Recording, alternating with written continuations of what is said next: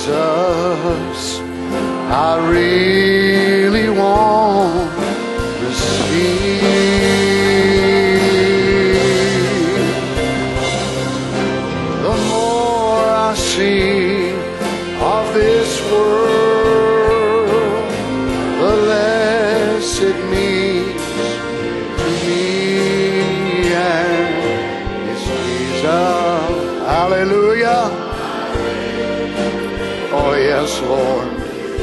Once again, everybody. Oh, it's Jesus. I really want to see in you and me. It's Jesus. I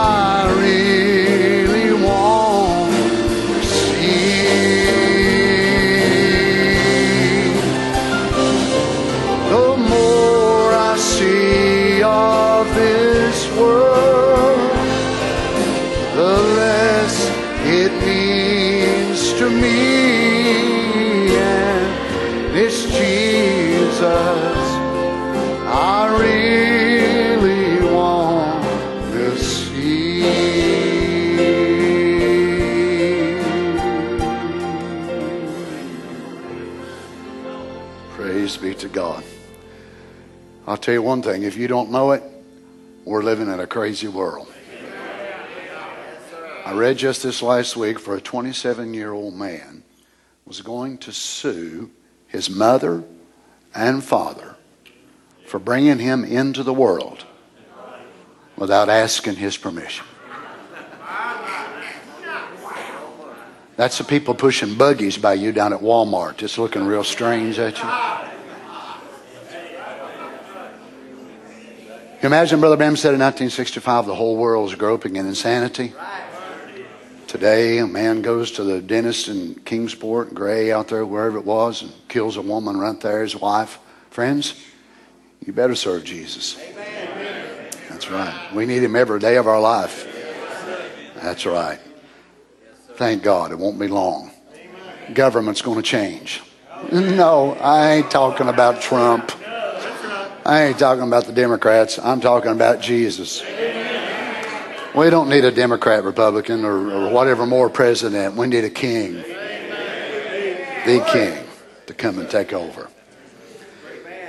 well, let us turn to the golden verse of the scripture. And y'all know what that is? You ever heard it called that? No? John 3:16. That's what it's called. John 3:16.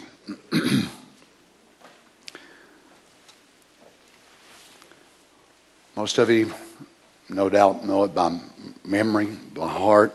Quoted it since you were children. For God so loved the world that he gave his only begotten Son, that whosoever believeth in him should not perish, but have everlasting life. For God sent not his Son into the world to condemn the world, but that the world through him might be saved. He that believeth on him is not condemned, but he that believeth not is condemned already. Why? Because he hath not believed in the name of the only begotten Son of God. Now, you may be wondering why I would want to take this for a text and preach about the church. But since the message of the church is going to be so much about salvation and the gospel, which means good news, it would have been very important for the Lord Jesus to be able to convey to them how they are to convey this message to not only their generation, but the future generations as it would go down through time. I love this scripture, don't you? It's uh, wonderful, absolutely wonderful. Theologians debate, you know, when you look at the break, the way that it's written, and you divide the Aramaic and the Greek words. I know it's all Greek to you, but whenever you play on words there. But whenever you come down to verse 15 and there's actually a break in the language, and theologians debate that from the 16th verse down, it wasn't the words of the Lord Jesus himself. In your red letter edition, it will be. But it was actually the words of John down through verse 19, which when you read it, you know, you look at it and think, well, it could be, it could not be. It, to me, it doesn't really matter. The message that's there that is conveyed is the importance. May God help us tonight as we look at it. How many like to be remembered in prayer? Let's pray together if you would. Father, we thank you for your goodness today. Lord Jesus, what a wonderful, wonderful master you are. We thank you, Lord, for bringing us to yourself, calling us out of a world of darkness, a world groping in insanity, a world, oh God, that the darkness each day gets worse and worse. And the people that serve your enemy are in such a terrible, terrible shape. Lord, we, as, even as your people who live for you, feel the onslaught of that darkness. The prophet tells us in 1961 that the lid had been tore off the kettle and demon powers are streaming in every direction. If it was so then, how much more is it now? But Father, we want to stand and testify tonight of the keeping power of God, of the saving grace that saved us, but not only saved us, but have kept us since we were saved. As we endeavor to look into your word tonight, I pray that you would help us. Father, you see this prayer cross that I have in my hand. Lord Jesus, Sister Emily's friend, and dear God, medically looking at it, it looks like that there's no hope for her father with this disease of cancer that's ravaging her body. Well, we pray for your mercy, dear Father, in the name of the Lord Jesus. We ask tonight that you would anoint our hearts that we can be able to receive of your word, Father.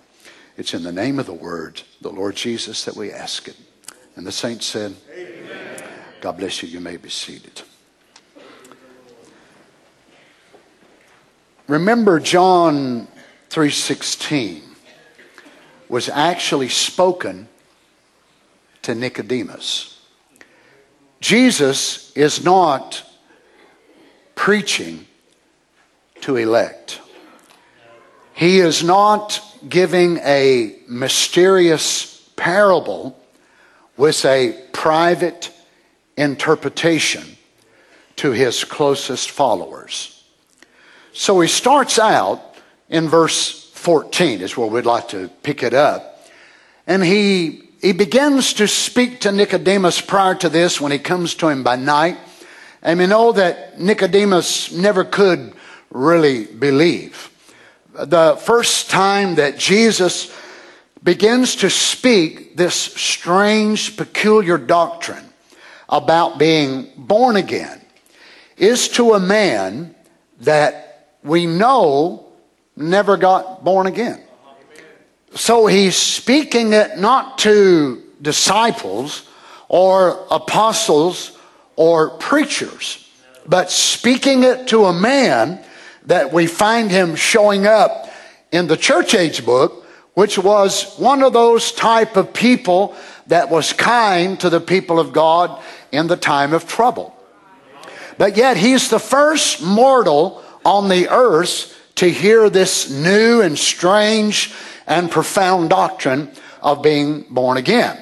So the Lord Jesus mentions a few things to him about the new birth and about the wind bloweth where it will and all of that. And then notice how he goes in verse 14. And as Moses lifted up the serpent in the wilderness, even so must the Son of Man be lifted up. Now, this would have been a story with Nicodemus being a Jew that he would have been very well acquainted with. A story that he knew, no doubt, since he was a child. It was a sign of man's rebellion.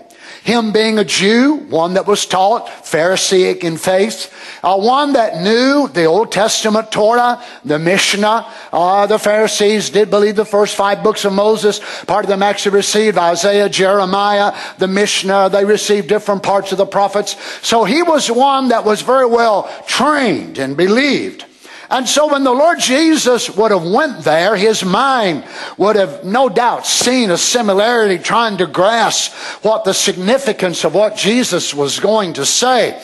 And he said, as Moses lifted up the brass serpent in the wilderness, even so must the Son of Man be lifted up. So he, in his mind, could have been able to comprehend that the brass serpent was uplifted because of the sin of a rebellious people.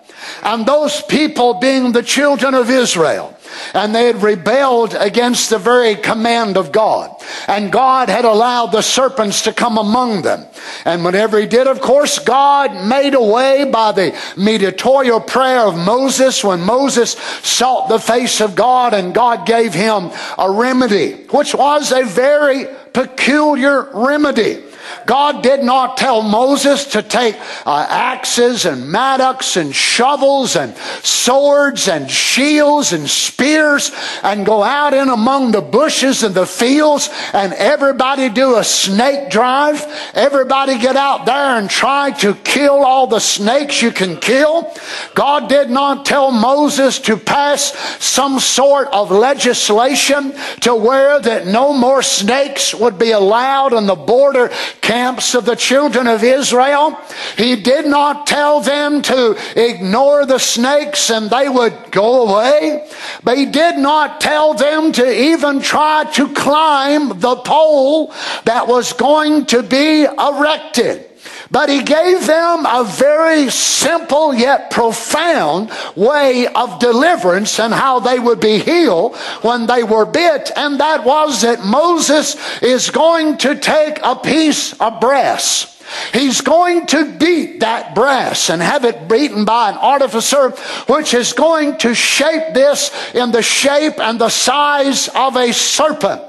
These serpents were sort of yellowish amber, having red spots down their back, on their forehead, or on the top of their head. And when they would bite, the venom was released in your body and it rushed like fire. If you didn't get some sort of remedy in a matter of minutes, you were dead. So, what a peculiar remedy that it seemed that God would tell Moses so take a serpent, put it up on a cross, as we would say, or a pole, and when one is bit, him to come. So you're out in the garden, you're taking care of your cattle, you're doing whatever more. You only have a matter of minutes before you get there and you rush and you get there in time. And this is simply all you have to do. You, all you need to do is look at the uplifted serpent and believe the remedy that God has prescribed. And all of a sudden, there was a reversal and an anti venom by the creation of the Word of God begins to go processing in your body. Can you imagine how They have no doctors, they have no nurses, they have no ERs, and they have no anti venom shots where they're going around. But by simply looking at the uplifted serpent, but you can't just look now. You can't just try. Well, I'm going to try it and see if it works. No, you've got to look and you've got to believe.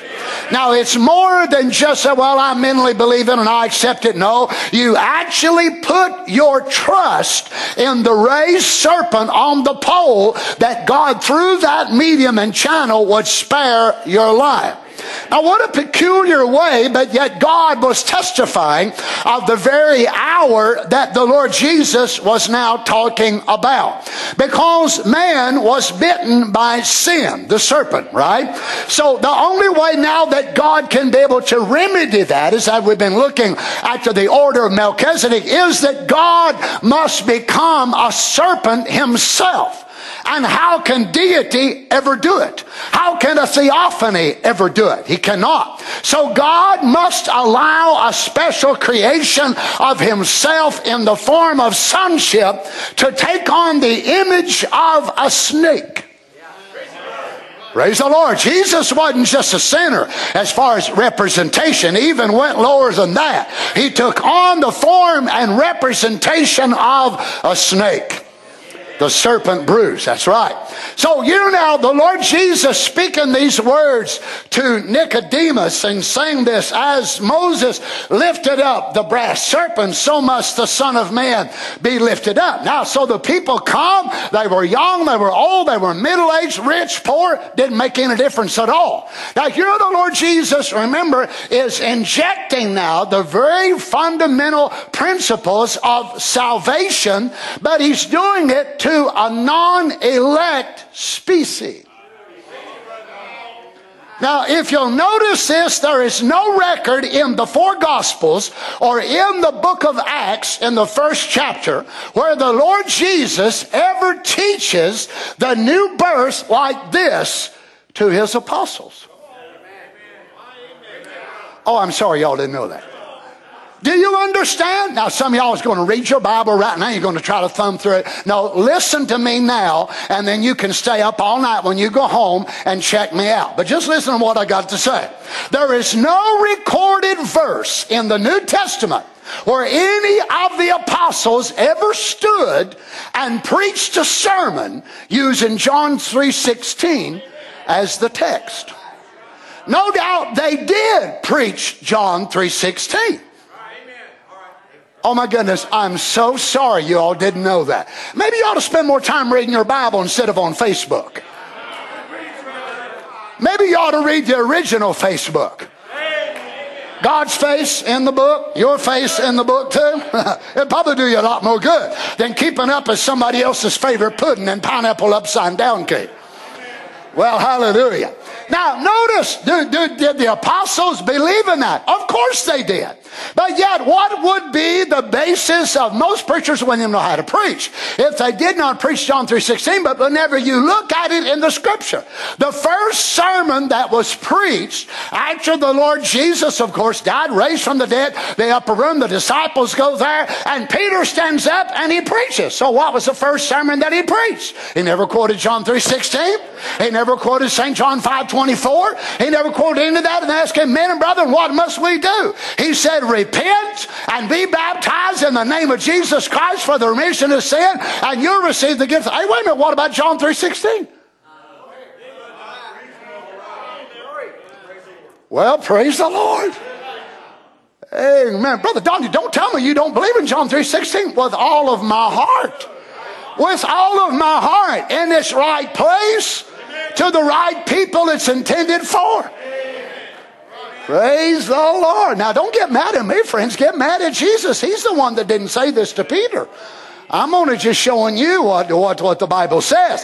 Now, what's the verb here that Jesus uses and the, and the language? So must the Son of Man be lifted up. It is a twofold purpose in that he will be lifted up and the lifting up will go and cause the further exaltation of his glory. Now, to man, man would look at the cross and think that it was, the end result would be total shame. And yet it was a shame. It was a reproach for the Lord Jesus to hang there. But yet the cross actually became the very channel by which God would manifest and return to the Logos, the firm, former glory that he had bore with the Father in the invisible realm. Because God humbles us and then leads us through the humbling into a place of exaltation. So as the serpent was lifted up in the wilderness, why? Now what's God going to do? God is going to allow the humanity of the Lord Jesus to be crucified. By doing that, he will pay the penalty of sin, which theophany could not pay, which God the Father in spirit form could not pay. Only the sonship of God through a creative act of God would be able to bear this. So the whole world could be able to be saved if they want to be saved. Now, this is the condemnation that will await multiplied billions of people that stand before the white throne. Even those that come through the millennium on the other side and reject the cross and what God has done. Because God has made a way. Even though there many of them are not elect, they are not his chosen. They'll never have the intimate place that the bride will. Never. No. And there ain't nothing you can do to change that. I don't care how, how you say, well, I don't think it's right. God never asked your opinion about it. That's the way God done it. So here God is showing, it's very fitting to me that the Lord Jesus would say this to this caliber of an individual which is non-elect. Because you don't find him saying this when he addresses the elect. His terminology, his language in the way that he deals with when he deals with them is totally different. So here we have a non elect person that will be saved at the end. He will come up at the end, oh my, and yet Jesus picks this individual. Now, John, no doubt, was there, and some of the others were there, and John was able by the Holy Ghost to pin this down and remember what the Lord Jesus said. Notice now in verse 15 that whosoever believeth in him should not perish, but have eternal life. Now, the particular construction of these words, let me read this to you.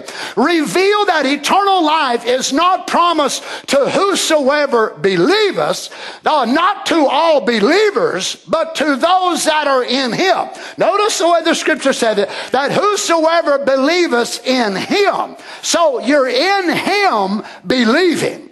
It's not believing on Him. You're in Him believing. This is eternal life. Now, if this scripture had some sort of magical power, then that everybody that believed in Him, that people could wait till the last five minutes before they die. Every devil, every demon out of hell could wait right up till they get ready to be cast into the lake of fire. And then all of a sudden they say, I believe.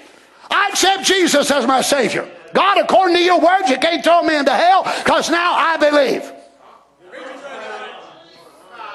But you got to be in Him believing.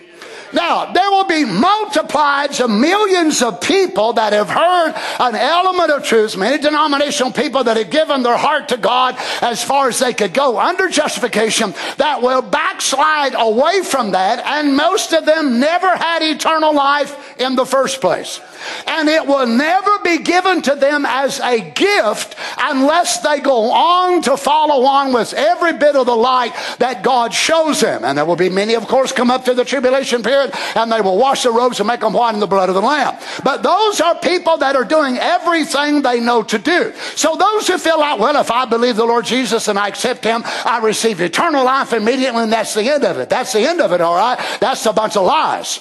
You do not receive eternal life just because because in your mind you believe Jesus died on a cross. That's right. But whosoever believeth in him. So you are in him believing. But you see, it is the ideology of the devil to convince the masses of Christians around the world that if they believe, then automatically they've got eternal life. Well, that means they don't have to dress right. They don't have to live right. They don't have to talk right. If you've already got eternal life, you've already got it. So what difference does it make how you live? But that don't line up with the rest of the scripture, you see. Notice now, Jesus says again, we'll, we'll, we'll say Jesus said this, okay? Uh, For God so loved. Now let's look at verse 16 and let's break it down by the meanings of the words. For God so loved the world. And the church said, God so loved the world that he gave his only begotten Son, that whosoever believeth in him should not perish but have everlasting life. Now look at the word loved. It is agapeo, which means to welcome, to entertain, to be fond of, to love dearly, to be contented at or with a thing. Now, this is not a agapetos, which is the beloved, but this is love. So God so, he was so fond of the world. Is there people that you're fond of that you don't care if you ever eat lunch with them again or not? Oh, come on now. Don't put on your little angelic wings and act like that now. So there's people you're fond of that are not your closest friends. There's people that you're fond of, but yet you don't hate them, but you don't have the same degree of love or measure of love that you have for other people. Amen. So God so loved the cosmos. Now, the world, look at the meaning of the world. It is the inhabitants of the earth, men, the ungodly multitude, The whole mass of men alienated from God and therefore hostile to the cause of Christ. So God so was fond of the alienated mass of humanity, praise God. God so loved the world that he gave, which is a gift which come out of his own being. This is the full expression of love. That God so loved the world that he gave his only begotten. Now look at this word monogenes, which is only child, single of its kind, or just basically only. So God so loved the world that he gave his only begotten son, which was true up to this time, the monogeos, the only one of the gene pool of God that was manifested, mono, which is single, monogeos, which was the only one manifested at this time in this way. Only begotten son of God. So God so loved the world that he gave his only begotten son, amen, that whosoever believeth, pisteuo, which is commit unto, commit one's trust to think, to be true, to be persuaded of, to entrust. Now look, these are not people that are going to try Jesus like you try Coke. Okay, I've been a Mountain Dew drinker all my life, you say, or I, have drunk RC, or I've drunk. I'm going to try Coke. Well, you see, that's the way a lot of people do God. They try God. They're going to try God with marijuana and try God with cocaine. They're going to try God with Jack Daniels and a little bit of cigarettes all mixed together. Uh, God don't mix with marijuana. God don't mix with alcohol. Come on, saints. You don't try God. Whenever you really believe, you're not coming to God and say, well, I'm going to check it out. I'm going to see how it is. I mean, I've got my doubts. I've got my questions and many. This is why they don't last because they do try God like a, a new coffee drink at Dunkin' Donut. So they try that. That sounds really gross, but I'm going to try it anyway. And sure enough, many of them don't like whatever flavor it is, and so they don't try it again. Well, some try God for six six months, six years, some for 30 years, and they finally wind up saying, you know what, I really don't think I believe that. Well, in all reality, they didn't fully believe it. They did not commit their fidelity and their trust to this living God initially. Now, notice the way Jesus said that whosoever believeth in him should not perish. So, a real believer is not trying God like trying Coke or trying a new kind of a hamburger or a new kind of cheese. They are committing their full trust for the rest of their life to God. Well, praise the Lord. To be persuaded of.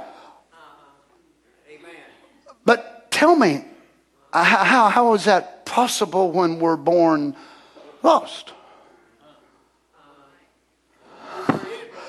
How can you be totally convinced? How, how can you really believe and really, really trust with everything in you that you're going to make this decision? Understand some of you when you, humanly, when you made this decision 20 years ago, 30, 40, 50, whatever it is, something that's so clicked inside of your soul and echoed in the regions of heaven, that decision that God had chose you before the foundation of the world. And when it was reflected down on you on earth, something that, that so identified you in the eternities, all the things you have been through, nothing has ever been able to sway that decision. You're not that stable. I'm not that stable. Brother Rob, we cannot. How can we do that? We're too changing. We're too fluctuating. We're too this and that. It had to be something beyond us. It had to be a decision beyond our decision.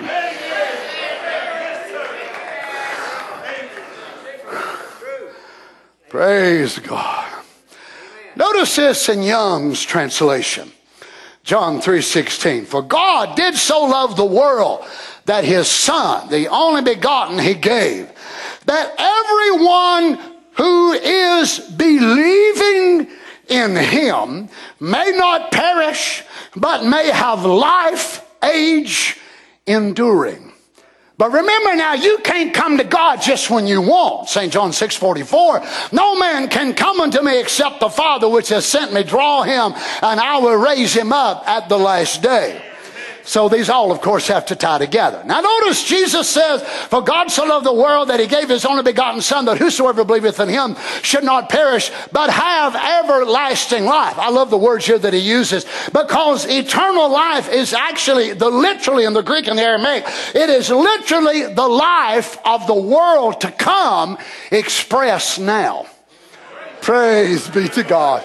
The life of the world to come being expressed now. You understand folks that are going to hell, their end destiny will be hell. You understand that many of them are living like hell right now? They're talking like hell. They're going. They're living out their destiny. Praise God. Aren't you glad there's something inside of you? You're living home. You're living out where you're going. Notice in verse 17 now, for God sent not his son into the world to condemn. Oh my goodness, no, no, no, no, Donnie, wait a minute. Whoa, whoa, whoa. Jesus don't mention nothing about God so loved the bride. God so loved the chosen. God so loved the elect. God so loved the foreknown, the predestinated, but the world. Message, folks, friends, it's unbelievable how mad message folks get when they hear these things. You know why? Tradition. They get so mad. And these are the words, not of me, of the Lord Jesus. They get so mad when they hear these things. Well, I can't help it. You just have to scratch your mad spot and get glad as far as I'm concerned. This is the Word of God. I'm sorry you haven't grown since you've been in the message. It's time to grow up. For God sent not his son into the cosmos to condemn the cosmos. Notice he didn't come into the world itself in order to condemn the world, but that the world through him. Uh oh. I want somebody to look at this word on this big old screen up here. We're going to spell it M I G H T. Oh, you mean there's no guarantee? I tell you, when I seen that the other night, I about tore my study upside down. I thought, Lord, how can I've read that my whole life? Notice now how he puts, oh Lord, he puts conditionally on those that look at the serpent in a parallel illustration. So everybody that looked at the serpent was not saved unless they believed. And they might have been saved then and got bit tomorrow. And if they come back and didn't believe, they still died lost, as we'd say. So a person could be saved today, backslide, go away from God, and wind up being lost. That'll be the memories that'll haunt them in the regions of the lost when they get there. So Jesus didn't say if a man believes on me, he's got eternal security. If he believes it once, there's one way you've got eternal security. You got to be in the Lamb himself. That's right. Looking on him ain't enough. Believing on him ain't enough. You've got to be in him believing. Notice this God sent not his Son into the world to condemn the world, but that the world through him. Go ahead and say it, children, it won't hurt you. Now, I might be a millionaire before I die. And some of you all might.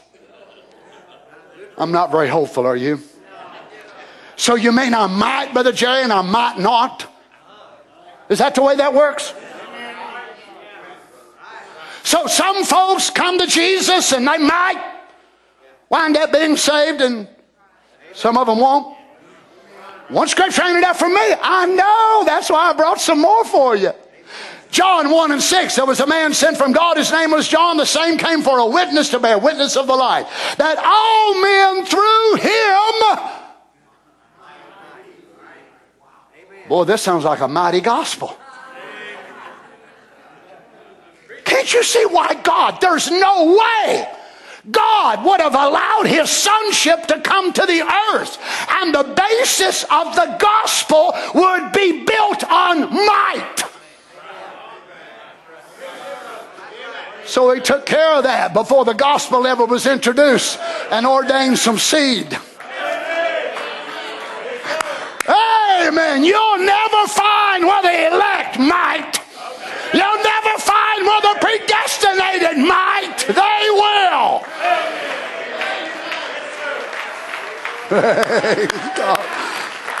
St. John 5.33, you sent unto John and bear witness unto the truth. But I receive not testimony from man, but these things I say that ye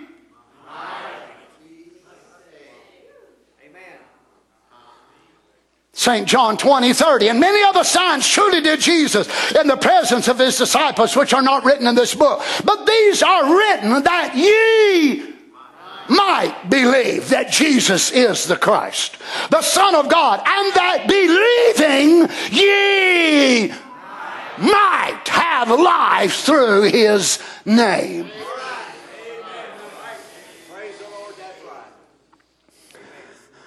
Romans 10 1. Brethren, my heart's desire and prayer to God for Israel is that they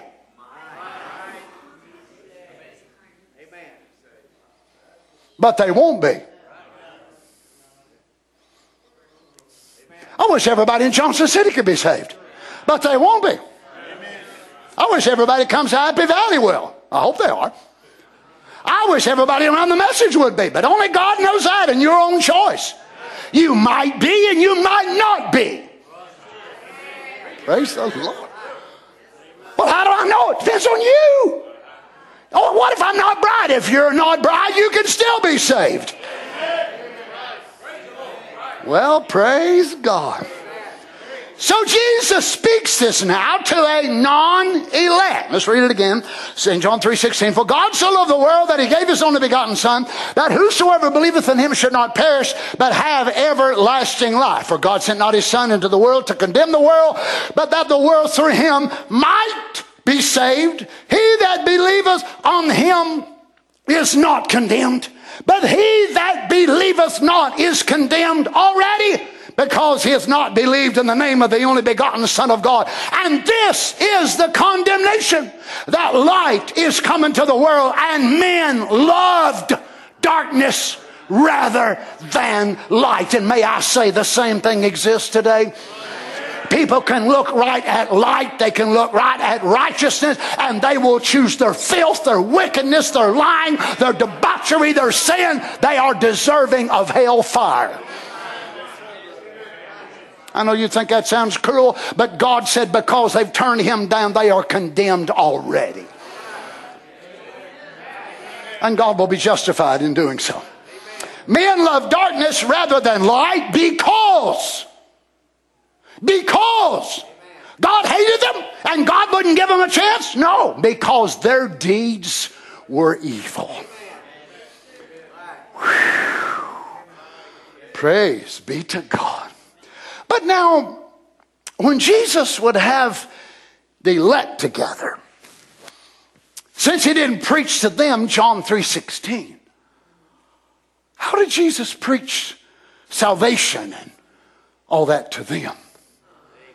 Matthew 13, 10. And the disciples came and said unto him, Why speakest thou unto them in parables?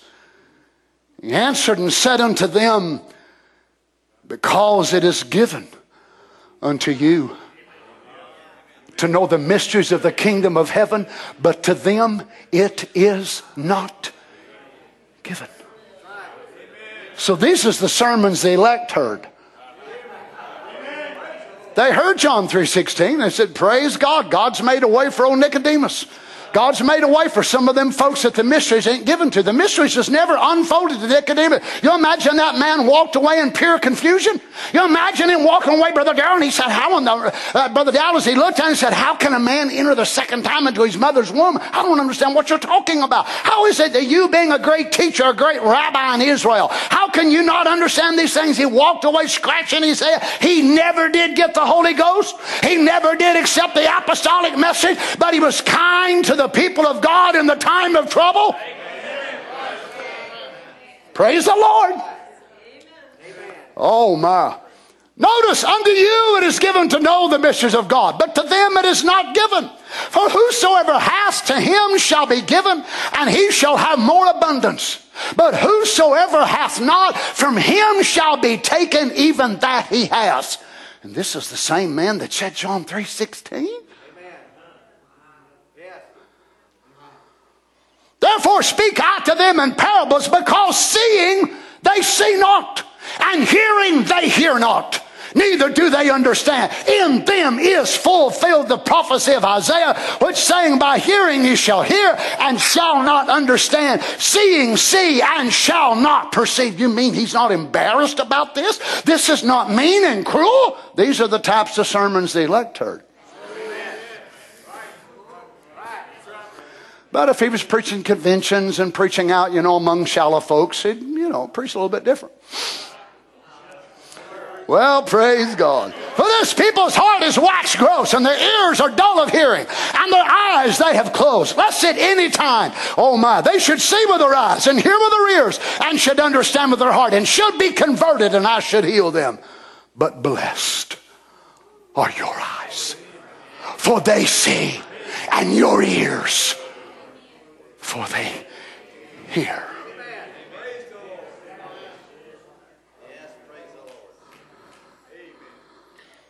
Praise God.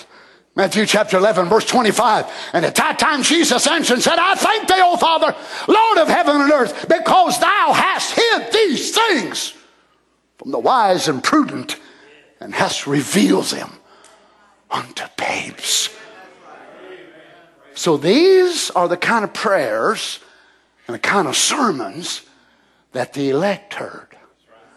And then they'd notice him around Nicodemus top people would say, God so loved the world that he gave his only begotten son. And they'd say, Praise God. Praise God for his mercy. So you imagine what they preached when they left. They preached that there was people that was foreordained of God. There was people ordained to life to see certain things. And they also preached, Whosoever calls upon the name of the Lord shall be saved. Not filled with the Holy Ghost, saved. Why? They had an understanding the way the gospel was divided up. Praise be to God. Mark chapter 4, verse 10, and when he was alone, uh oh. And when he was alone, they that were about him with the twelve asked of him the parable. And he said unto them, Unto you it is given to know the mystery of the kingdom of God, but unto them that are without, all these things are done in parables. Luke chapter 10, verse 22 All things delivered to me of my Father, no man knoweth who the Son is but the Father, and who the Father is but the Son And he to whom the Son, glory be to God, will reveal him. Do you understand where you're living? Do you understand where we're living, Brother Wayne? Living under the teaching of the very Lord Jesus Himself in the last days to teach us who the Father is. He's not an old man. It's not two or three gods, but I and my Father are one. You'll never know it just by reading scriptures or even just by reading quotes. Only the Son, the Logos, can teach you.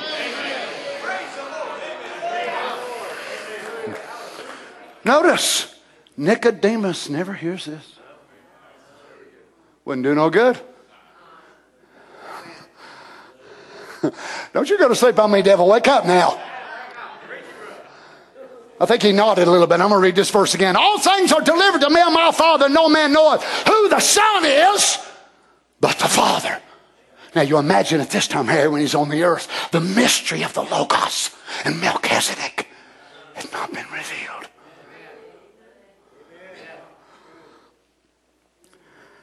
And who the Father is but the Son.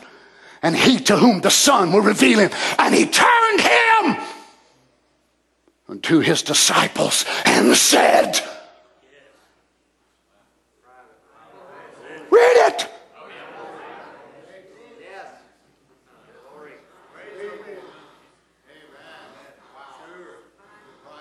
So you imagine he turns around and says, Hey, hey, hey, this is for you all.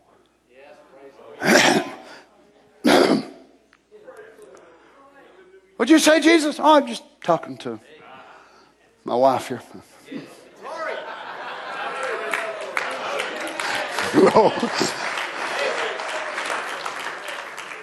he turned him unto his disciples and said privately, Blessed are the eyes which see the things that ye see. For I tell you that many prophets and kings have desired to see those things which ye see, and have not seen them, and to hear those things which ye hear, and have not heard them. May I say to you tonight, Happy Valley? Luther would have loved to have your spot tonight. Luther would love to sit right where you're sitting, Brother Larry. Luther would love to sit where you're sitting tonight. Wesley would love to say the early fathers of Pentecost would love to have your spot where you're sitting tonight and sit there and hear the words of God that to them was such a mystery. They never understood, but God has allowed us because we are partakers of the last day ministry. When God said, I will restore, saith the Lord, unto the ministry of Malachi 4. Blessed are your eyes, blessed are your ears.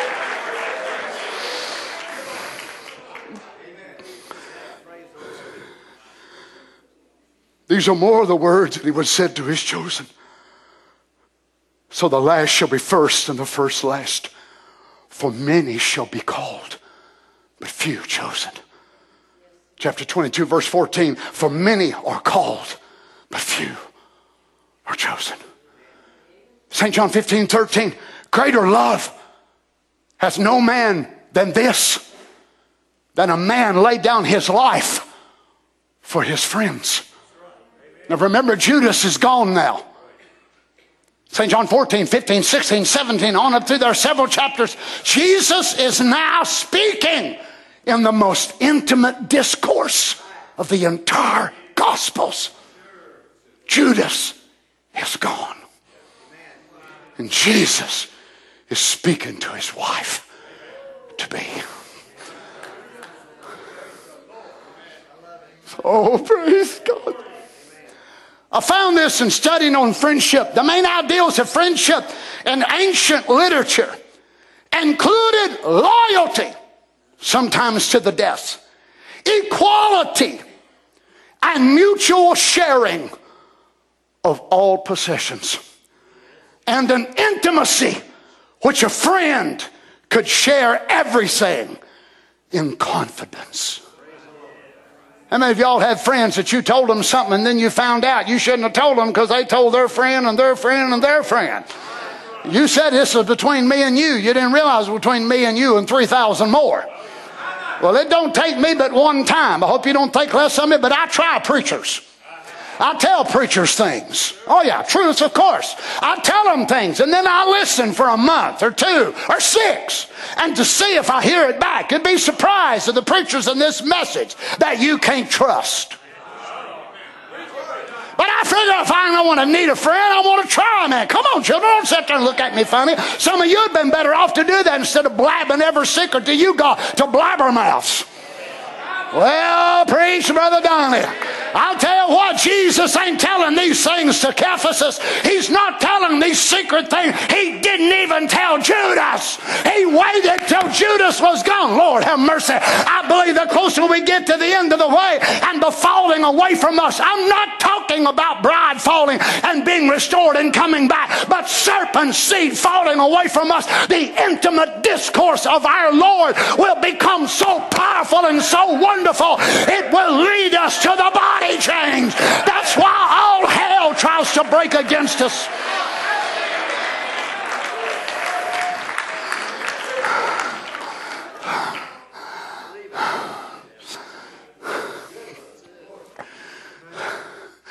You see, the servant was never taken in this intimate confidence and trust. This is why the church, the church, will never hear such things. It's only to the wife.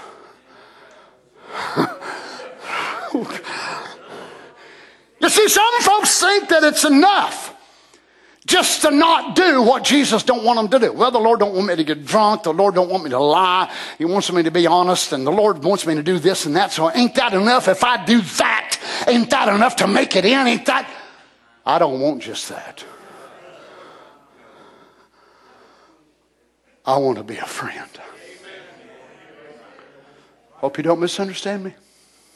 Me and Jesus are buddies. I don't just talk to him, he talks to me. Now, much of it is meant for me and him, but a lot of it, you're benefited by it. You just don't know it. I don't get up here and tell you every day he told me this and every day he told me that and every day he told me something else. My goodness, the way some folks talk about it, he ain't got time to talk to nobody because he spends, you know, 24 hours a day with them. I don't believe that. I said, I don't believe that. That's a braggart. That's a braggart. But a lot of what God wants to do to us is what He intended for it to be intimate. It's between you and Him. You see, abstinence from evil is doing righteous, but has nothing to do with the intimacy. Well, I don't do this and I don't do that and I don't do that, and you have an attitude because you don't do it. I don't smoke, but I wish I could. I don't cuss, but I wish I could. You didn't, like, come here and let me cast that devil of you right now. Get up here. But you see, a person that's so in love with Jesus, they're not getting as close as they can to the world to see, whoop, whoop, whoop, whoop, whoop. This is the world. Now let me get just as close. They want to get just as far away. And they want to be so close to him, Brother West, that they can hear his voice. I believe that you and I can live so close to God that he don't just forgive us when we make mistakes. He can keep us from making them if we'll listen. I don't want to just know him in the power of forgiveness. I want to know him in the power of prevention. Whoa! Glory be to God. The power of prevention, Brother Jim. That his spirit warns you. Don't do this. Don't say that. There's a trap laid for you.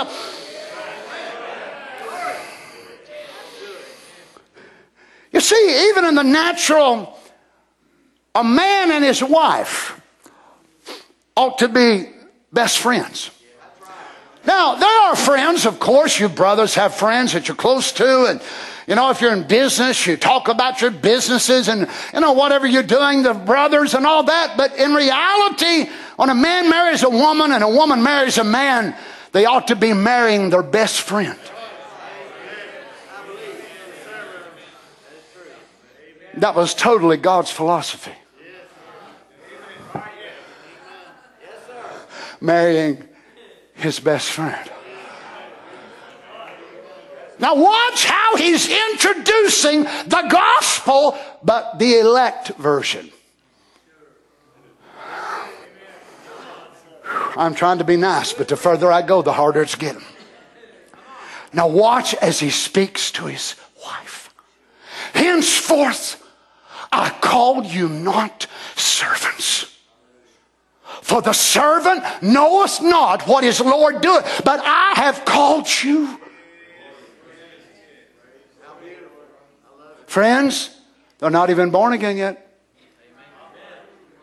But they're going to be. Just a few days, that'll be taken care of. I have called you friends. Now, this is the way friendship, this is the way deity defines friendship. For all things that I have heard of my Father, I have made known unto you. So you're not a friend of God just because you get 13 new Cadillacs or 13 new Lincolns or BMWs or Mercedes. Boy, God loves me so much. I'm telling you what, I've got money running out my ears. Money running out your ears ain't going to help you. Friendship to God is when Christ the Word reveals His heart's secret to you. Not just the preacher saying it over and over and it becomes intellectual knowledge, but when the preacher's preaching it, all of a sudden God opens an avenue and you just walk into it. I, I see it happen to you all the time. Some of you cry, some of you shout, some of you praise the Lord. I know what it is. Oh, the Lord opened the door and you walked right into it. You grasp another revelation sitting right there in church just battling, battling, battling. All of a sudden, the Lord just opened the doorway. You just stepped out, and the devil said, What in the world happened? Praise be to God. Why? Because you are a friend of the Lord Jesus. And he opened the door and said, Come in, sweetheart.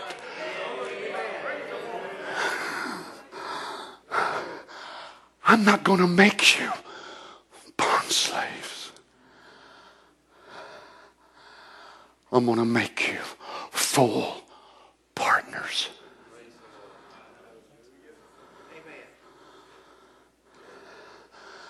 I'm not only going to give you the word, I'm going to give you my mind to know what I want done with my word. You see, friends, it's apparent that even all the message folks, they have the tapes, they have the books, but it proves they don't have the mind of Christ because they don't know what to do with them. So they get the tapes and then they go to harping on all the preachers sitting down, which is the opposite of what the tapes say. So they've got the tapes, but they don't have the mind of Christ to know what God wants done with the tapes. They think all the pastors ought to sit down and shut up. That's the spirit of the Antichrist. Amen. If I was the devil, I'd hammer on the fivefold ministry too. That's the thing that's going to get us out of here. Fivefold ministry, feeding on this ministry of Malachi 4, that's what's going to get us out of here. It's the intimate relationship of Christ, the Holy Ghost.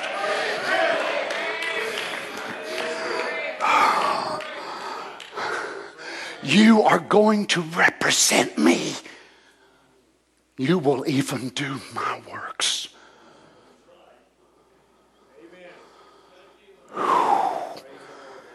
You are to share with me in all things. Notice now the speech of the Lord Jesus, not to Nicodemus now. Verse 16 Ye have not chosen me, but I have chosen you.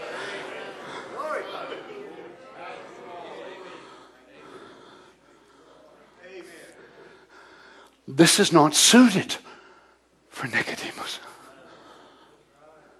Now, listen to me. Jesus could not, in all honesty,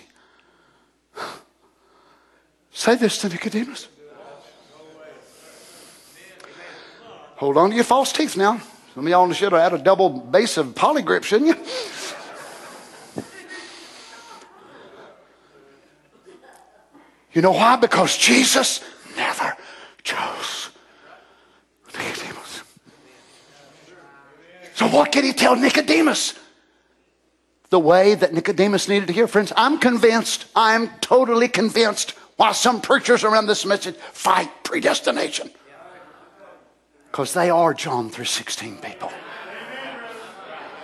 That's their only way in. They think when you preach predestination, election, all that, oh my God, God have mercy, that's awful, it's awful. Jesus preached it. Paul, Peter preached it. Look at it over and over and over. What did they miss? The intimate connection. They're so scared. Oh, I know a preacher one time that preached on predestination. I know many of them that preach on the cross that'll be lost.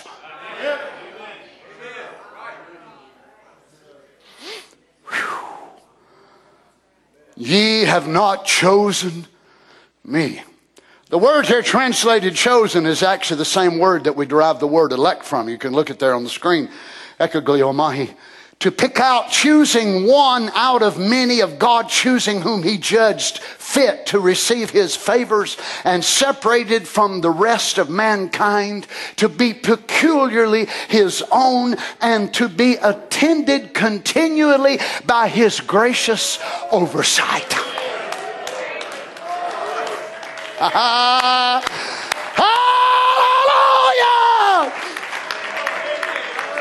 To be attended continually by His gracious oversight. My, that sounds like a man watching over his wife to me. But I've chosen you and ordained you that you should go forth. Wait a minute, Jesus. Wait a minute, wait a minute, wait a minute. Where's the mites? No might.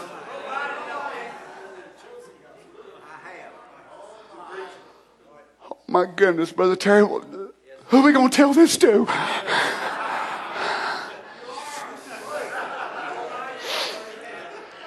You have not chosen me, but I might.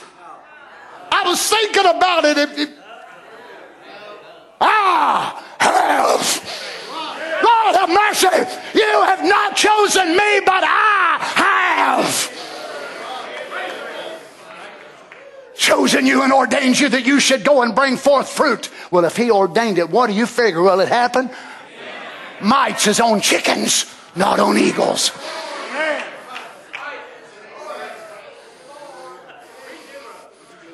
I've ordained you that you should go forth and bring forth fruit, and that your fruit should remain.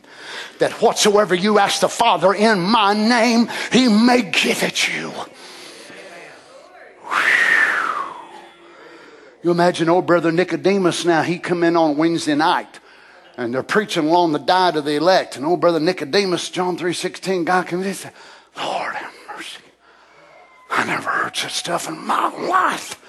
What in the world? It must be bad when you stumble in on one of them kind of special meetings. The bridegroom's talking to his bride and he's pulling her up real close and whispering secret things to her and said, Honey, I loved you before the world began. I know you're down and you're weary, but I don't want to talk about how big your problems are. I want to tell you how much I loved you. I loved you before you ever had this trouble. I love you when the trouble is gone. I love you in the millennium. I love you in eternity. As a matter of fact, I love you from eternity to eternity. I loved you down in the loop called time. I loved you when you was out of circulation salvation. I loved you when you was lost, and when there is no more devil, I'll still be loving you. And the bride jumps up and runs off and says, Hallelujah. He said, Come on back now, darling. Come down here and sit down. Let me tell you some more. St. John 15, 19, if you were of the world, the world would love his own.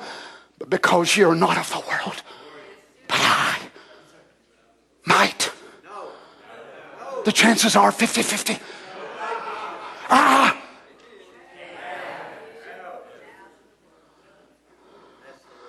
Chosen you out of the world, therefore the world hateth you. Therefore, God's ground and foundation of his love for us has never been us. He don't love you because you're so wonderful. When are you going to realize you're a big dirt bag? You're nothing but problems and troubles and difficulties. I ain't talking about that seed now, I'm talking about your flesh. God didn't look at you and said, Oh, look at that, Tony. Oh, he's a superior human being. I'm telling you what. Oh my goodness. He's God don't lie. Tony says, God says, look at Tony. Reminds me of Donnie. Reminds me of Terry. Janet. Payne and Lehman. Reminds me of the rest of my captured sons and daughters of God held in them prison houses of time. They hate that mortality. But down inside of them is my seed.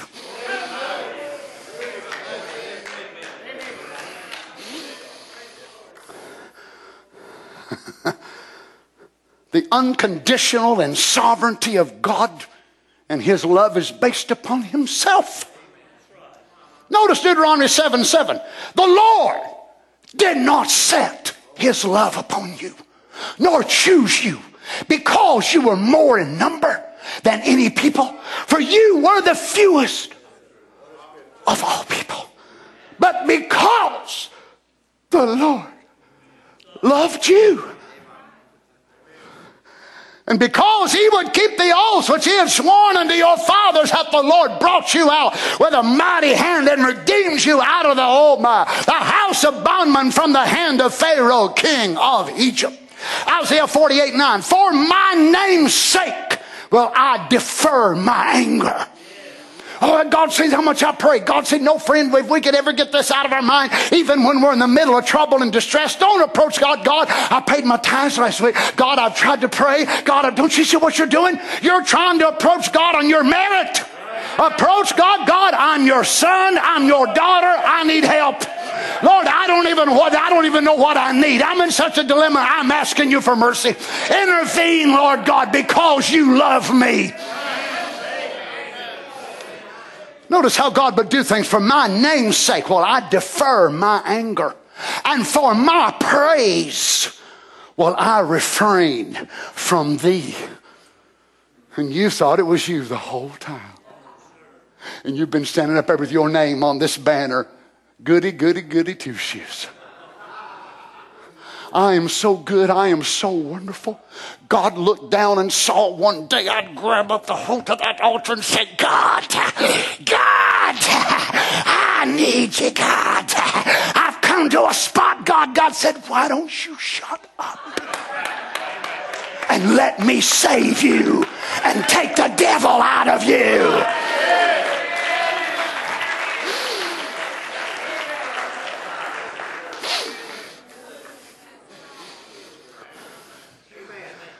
Daniel chapter 9, verse 19, O Lord, hear, O Lord, forgive, O Lord, hearken and do. Defer not for thine own sake. Oh my God, for thy city and thy people are called by thy name, calling for God's mercy because how good they are, because how good God is. Let me just be straightforward with all of us here tonight. We are undeserving, undeserving of the Word of God we hear at this church. We are undeserving of the musicians, of the deacons, of the trustees, of the lay people, of the Sunday school teacher. We're undeserving of the opportunity we have. We're undeserving of a nice building where we can come together and worship God. Oh, come on, children. We're, we think we're Americans. God owes it to us. God owes us nothing. It's God's grace. It's God's mercy. Amen. Notice Romans 5 8.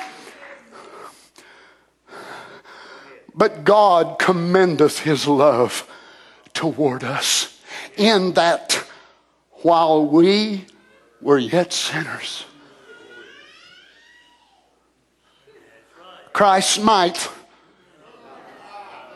Here's the people he died specifically for. And if it died specifically for them, they will specifically be there.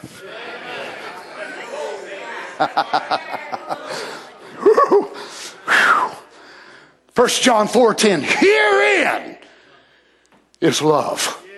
Not. Not that we loved God, but that He loved us. Ladies and gentlemen, happy Valentine's from the King of hearts, the King of love. Hallelujah. Herein is love, not that we love God. Get away from the idea of what you've done. It's not that you love God, God loved you. But that He loved us and sent His Son to be the propitiation for our sins. Verse 19, we love Him because we're so good and we're so nice and we're so wonderful. Because He first loved us. Let's stand.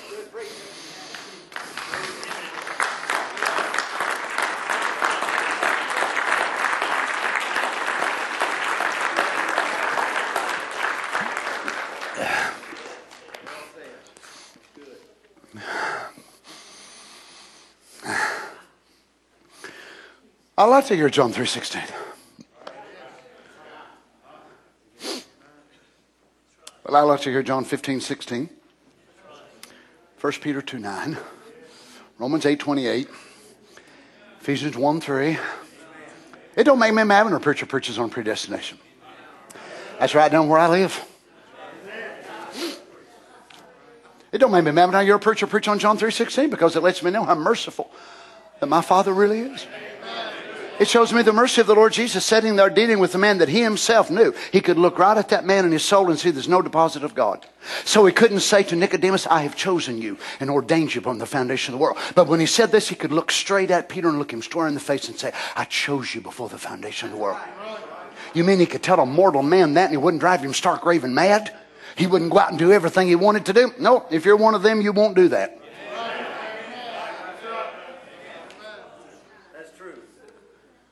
But he wanted Nicodemus to be saved. It's not his will that any should perish, but that all should come to repentance, though all won't. That you might believe, that you might be saved. But the Lamb's book of life is not the might book, it's the I have book.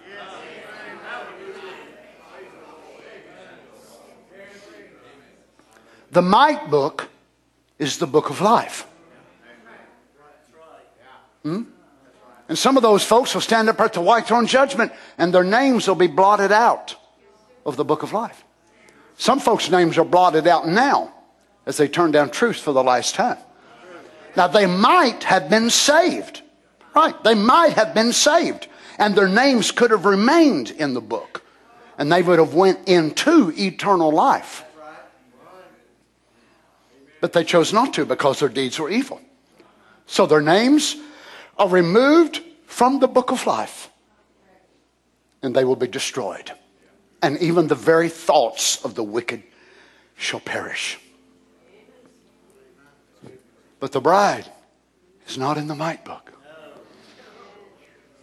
I heard him say it today. Jesus' name was written in the book of life, and your name was written in there, associated with his before the foundation of the world. No mites, possibly, perhaps. I have, I will. It's done. So when he, it is finished. It was. It was. Praise God. Don't you love him with all your heart? Children, may I reiterate it to you again. Blessed are your eyes. Blessed are your ears. Think of the prophets and the kings. Think how David would have loved to live in this day. Can you imagine King David coming to Happy Valley? Between me and him together, Lord have mercy. The deacons that have constantly been setting him down. They'd had to have a special room outside for him, way out yonder by himself. Him and his harp and all of his instruments and all of his singing and shouting and running the way he did without the Holy Ghost, he'd have had a time if he'd been here. Can you imagine? David knew there was something. He longed to see it, but he just couldn't see it. Can you imagine if David would have been sitting here tonight and heard you say, Oh God, that's what I long for. That's what I long for. Oh my, Jeremiah, Ezekiel. Oh, praise God. And here we are, nobody's, nothings. And God before the world ordained this to our glory. We're a blessed people.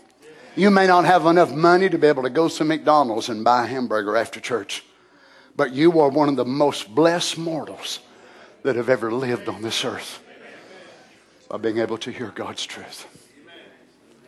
Praise God. Let's bow our heads together if you would. Oh, my, my.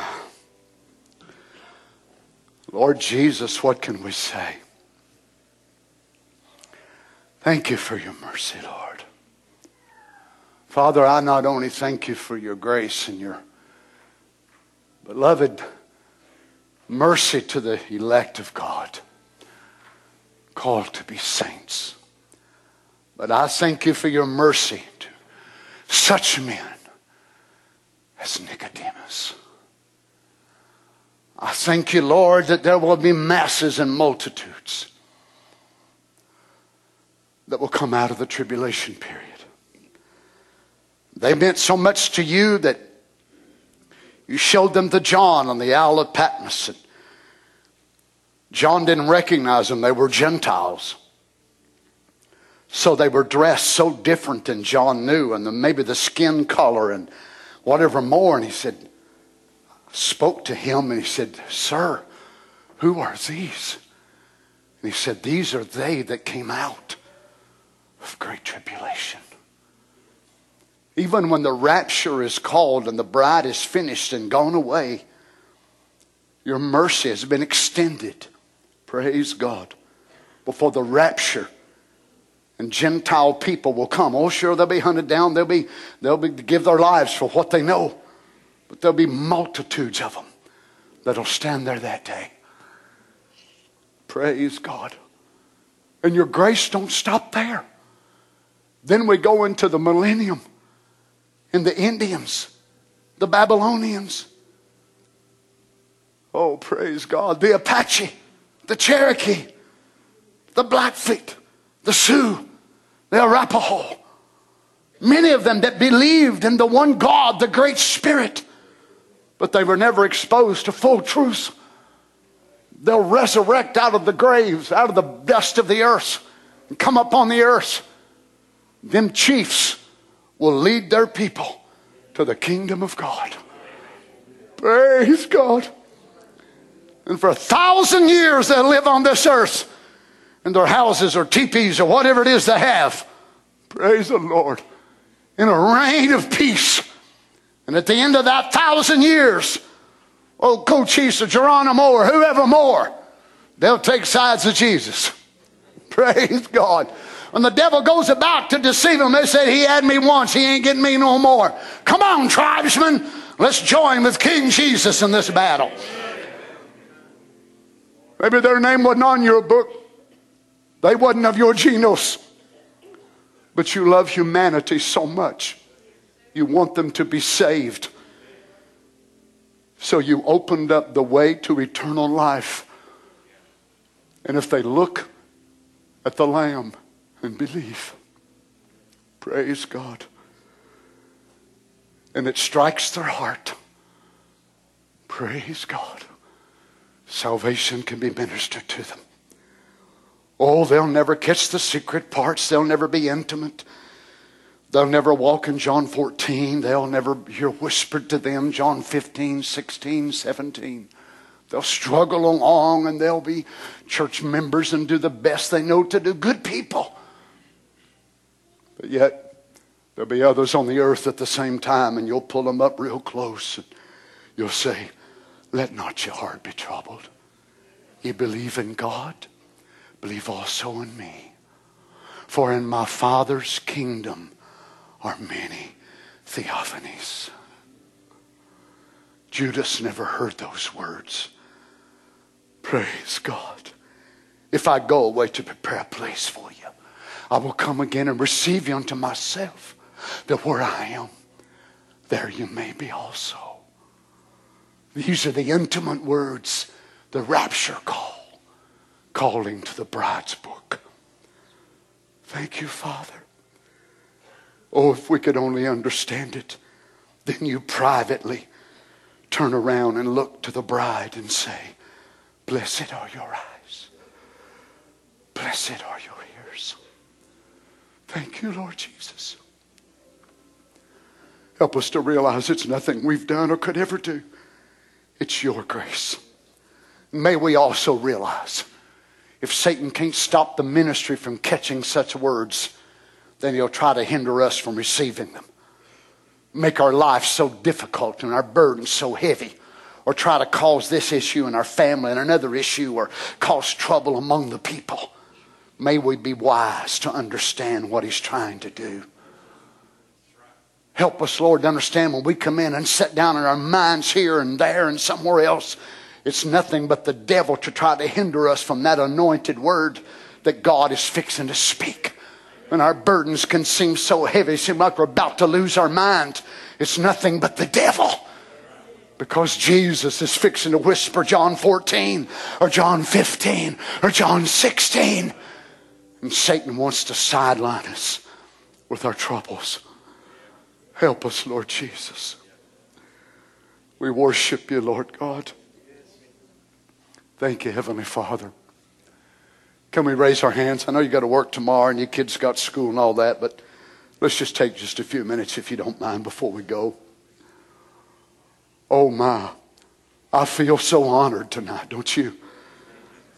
That we've sat in this intimate time with the King. Praise the Lord. Oh, you believe what you want to about what I'm fixing to say, but how I so appreciate men of God in this hour that spend time with King Jesus. They can get themselves out of the way. Oh, my evangelists, teachers, pastors, whatever more. Thank God for every true servant of God that's not interested in an agenda, interested in building a kingdom, but interested in being a vessel that the Lord Jesus can be able to speak his words to you as bride. Then, my friends, it ought to create such a desire in you that you would want to be called by the Lord Jesus what Abraham was called in the Old Testament the friend of God. Praise the Lord.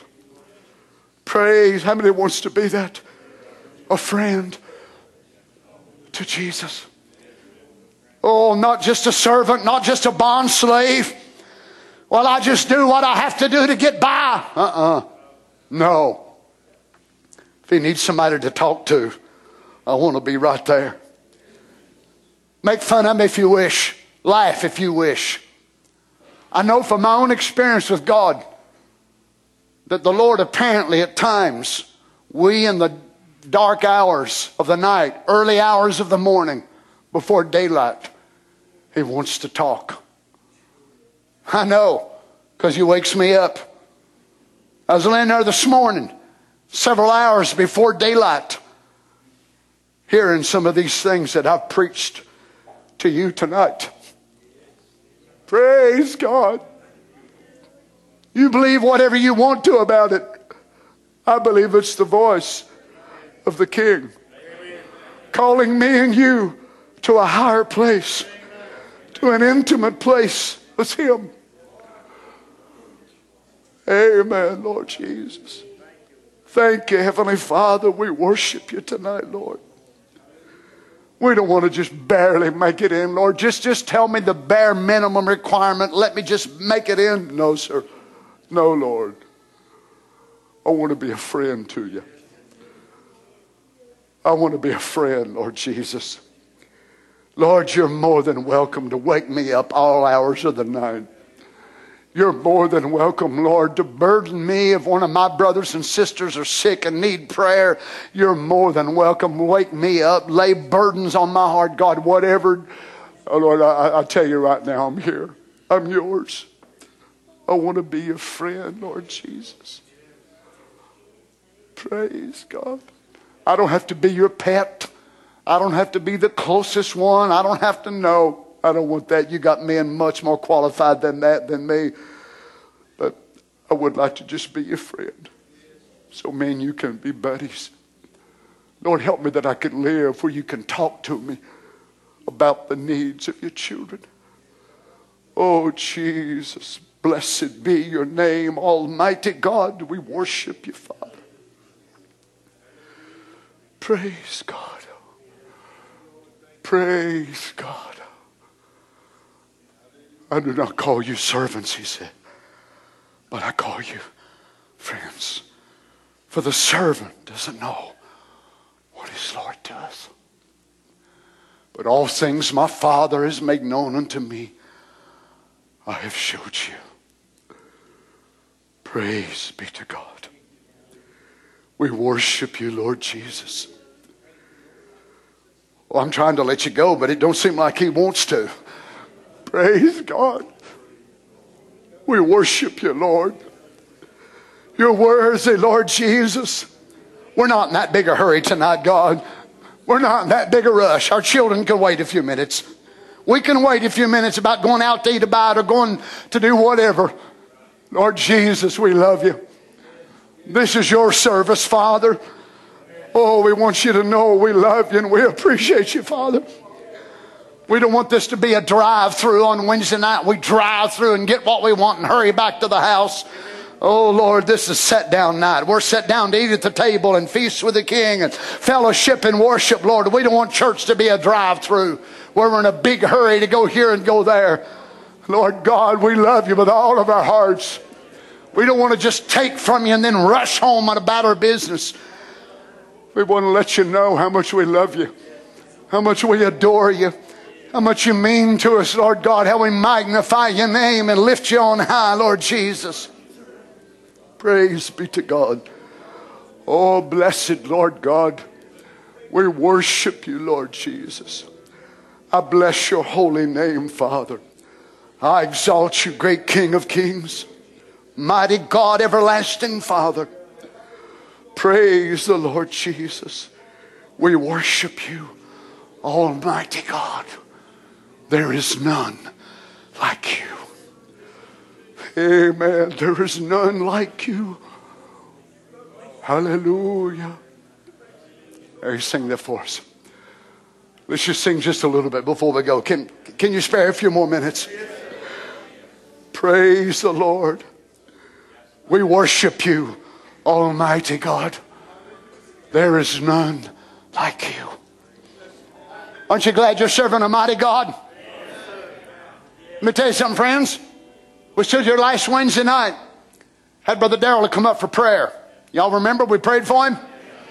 He texted me on Thursday and said, Brother Donnie, he said, from the time last night y'all prayed for me till today, I'm 80% better than what I was last night.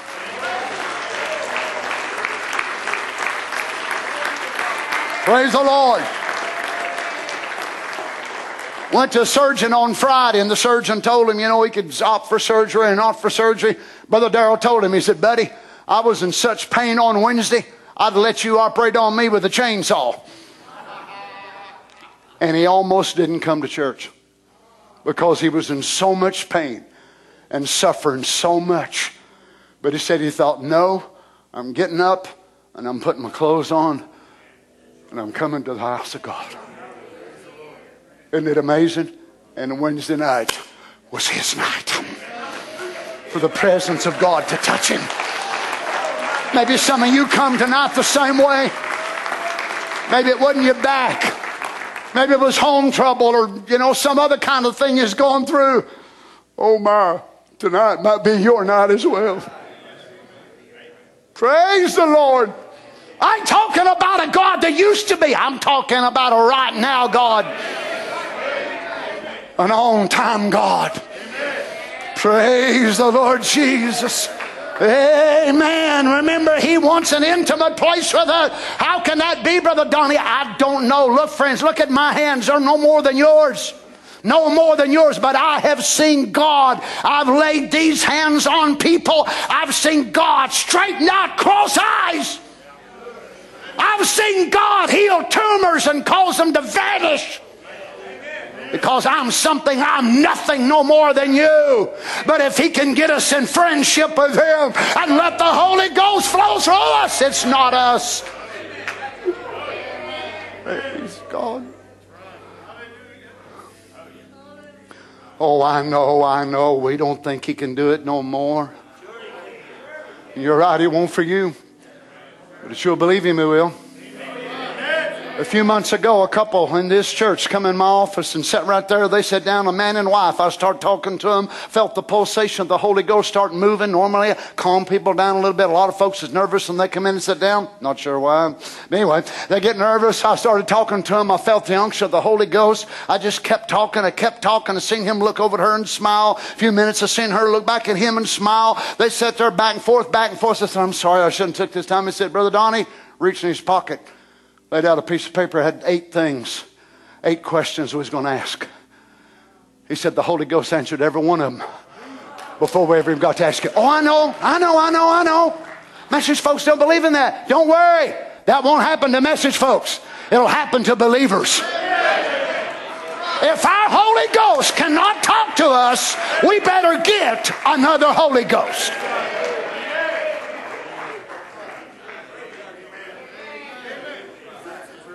Oh, are you a prophet? I'm profitless. No, I ain't no prophet. I'm a son of God filled with the Holy Ghost. What about you all? Sons and daughters of God, well, is your Holy Ghost alive? Is he old and ancient and retired? Of course not. He's the same yesterday, today, and forever. Can he heal? Can he save? Amen. Praise God. I feel like having a prayer line. Who wants to be first? Brother Jack?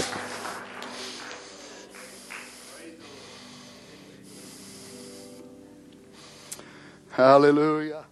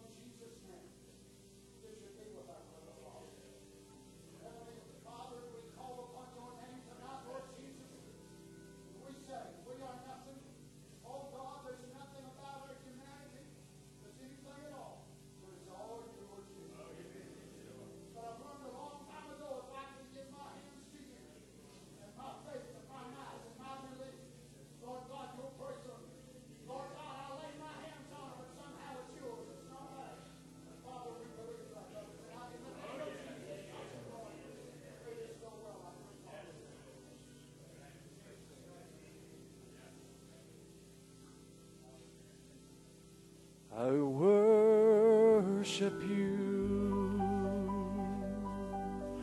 Almighty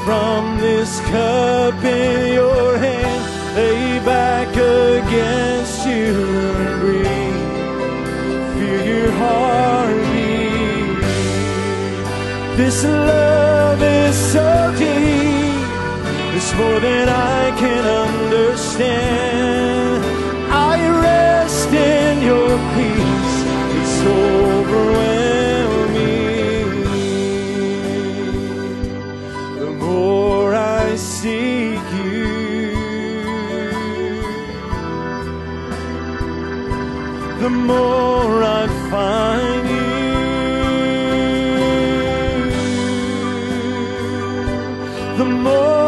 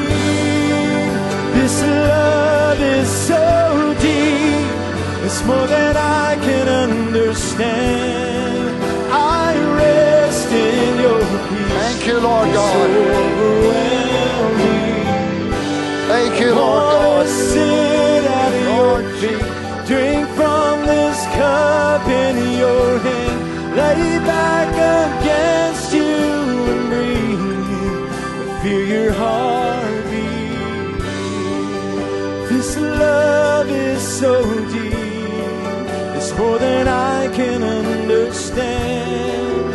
I rest in your peace, it's overwhelming.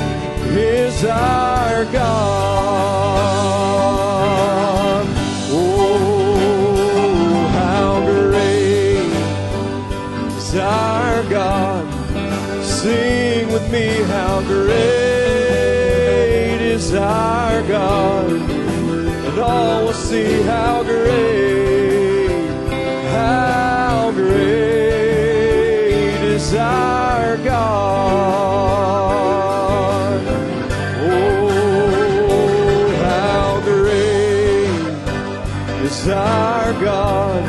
Oh, sing with me how great is our God, and all will see how great.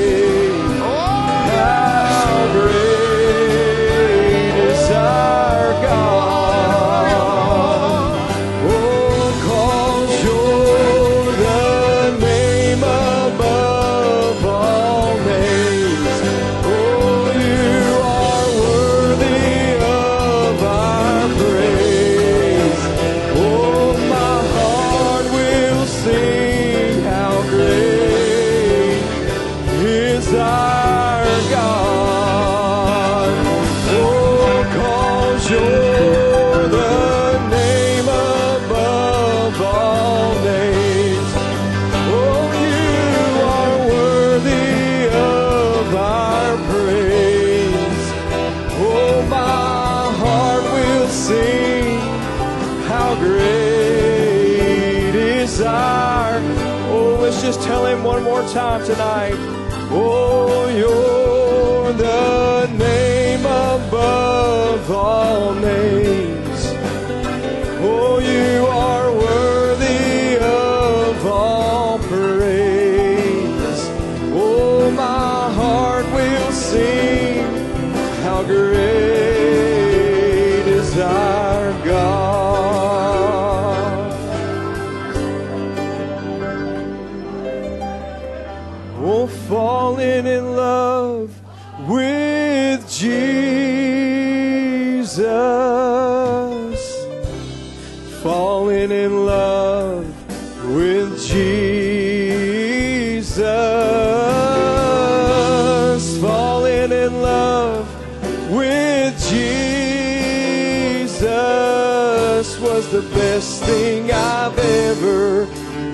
done. In His arms I feel protected.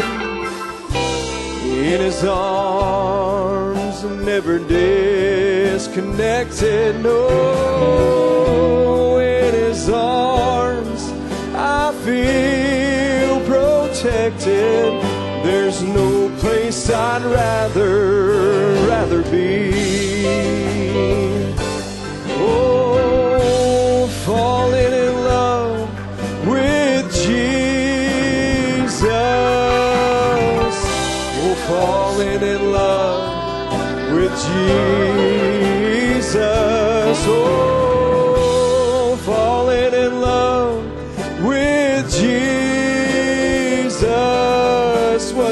best thing I've ever, ever done. Oh, in his arms, I feel protected. In his arms, never disconnected. No, in his arms, I feel protected. Rather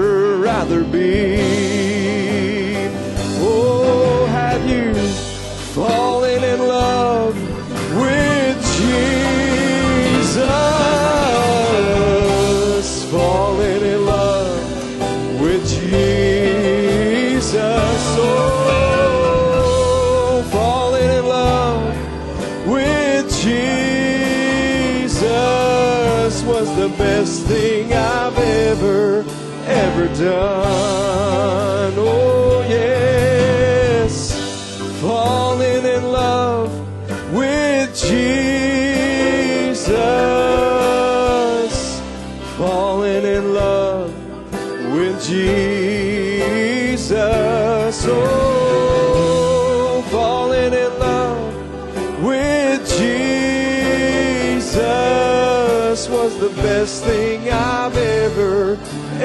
Done.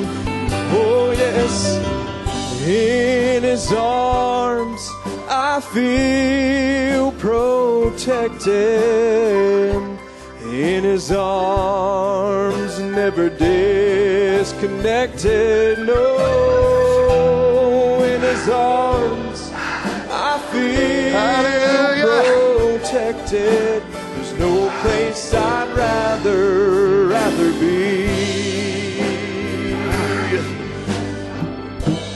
Falling in love with Jesus,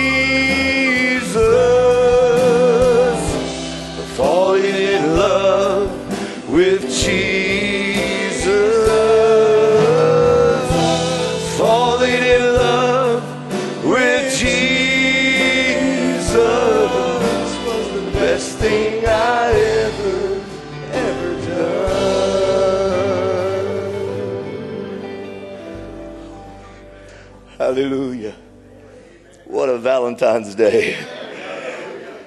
Amen. Amen. God gave us Jesus Christ. God gave us his very heart. Hallelujah. Placed his heart upon a tree for us. Show us how much he loves us. Oh my. I remember year, years ago up in Virginia, this young girl come to the altar one night and I said, little sis, what, what would you want the Lord Jesus to do for you? She said, all I've ever wanted, Brother Darrell, was somebody to love me. I don't know who my daddy is, and my mom ain't got no time for me. And I thought, sis, that may be true here, but Jesus loves you. Amen. Isn't it wonderful? Has it been good to be in the house of God? Amen. Thank you so much for, for the prayers, and we're just doing so much better. Just I see the top of the mountain. It's just so wonderful to see the top of the mountain. Amen. Amen. Amen. Praise the Lord. We certainly enjoyed the Word of God tonight. So rich, so pure. The love secrets that He whispers to us. No wonder the world thinks we're crazy. They, they've not heard the voice. They've, they've not heard the words that we've heard.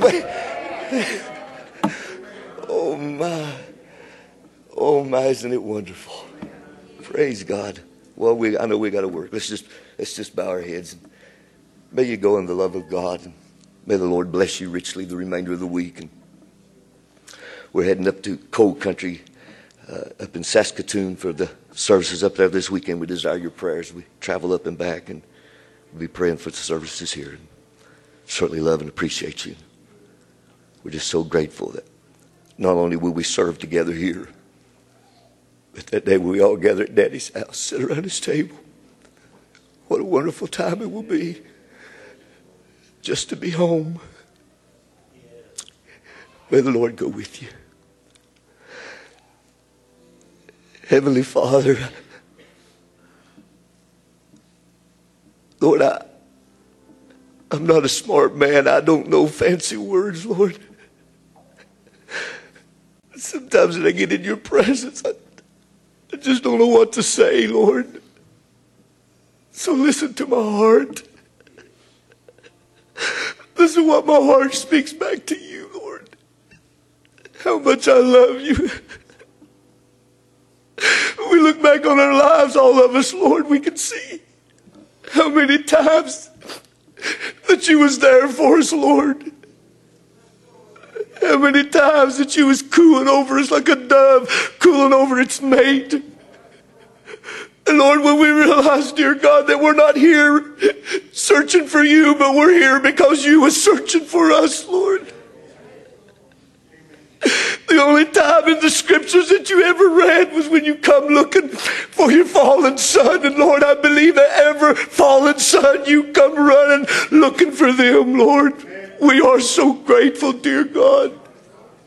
We thank you for this message, Lord. We thank you for sending Malachi 4 to bring store the word back to our hearts, dear God, that we may be restored back to our rightful position as sons and daughters of God. How we thank you for it, Lord, to see the hour of the consummation, Lord, of the redemption, the plan of redemption, Lord, that you labored in love to bring this plan into manifestation. And Lord, how we are so grateful that you made us a part of it, Lord.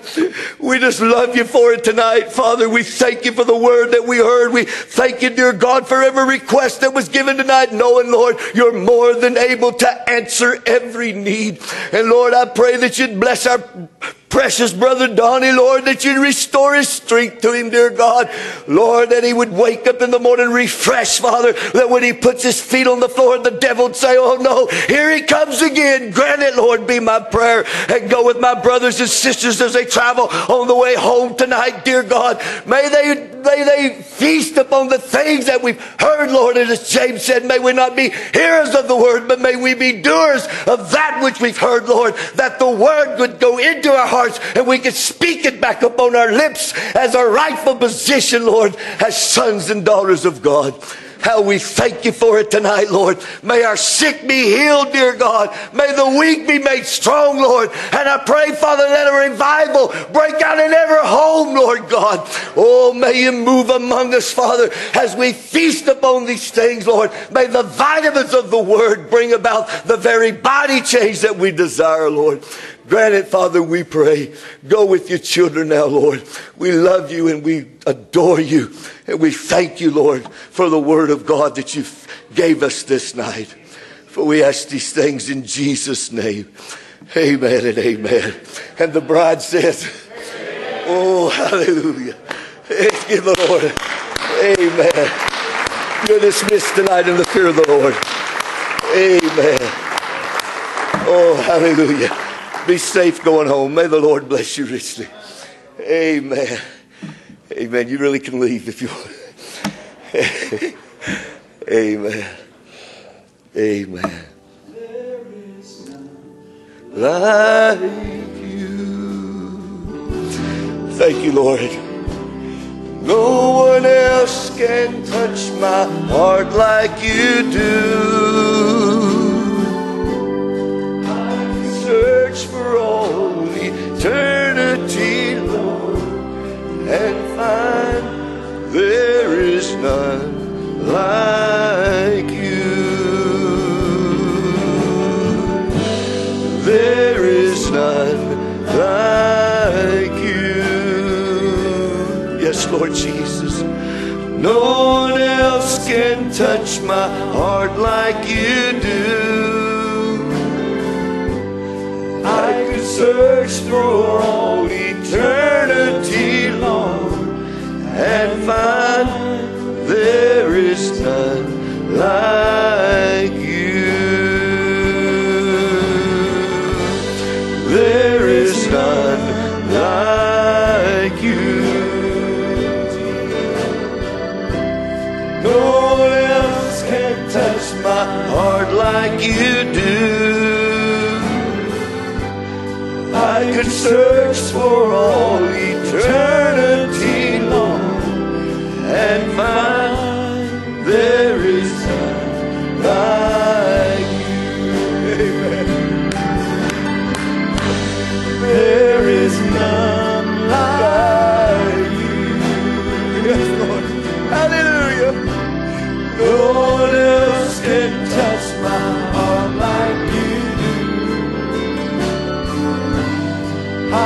search for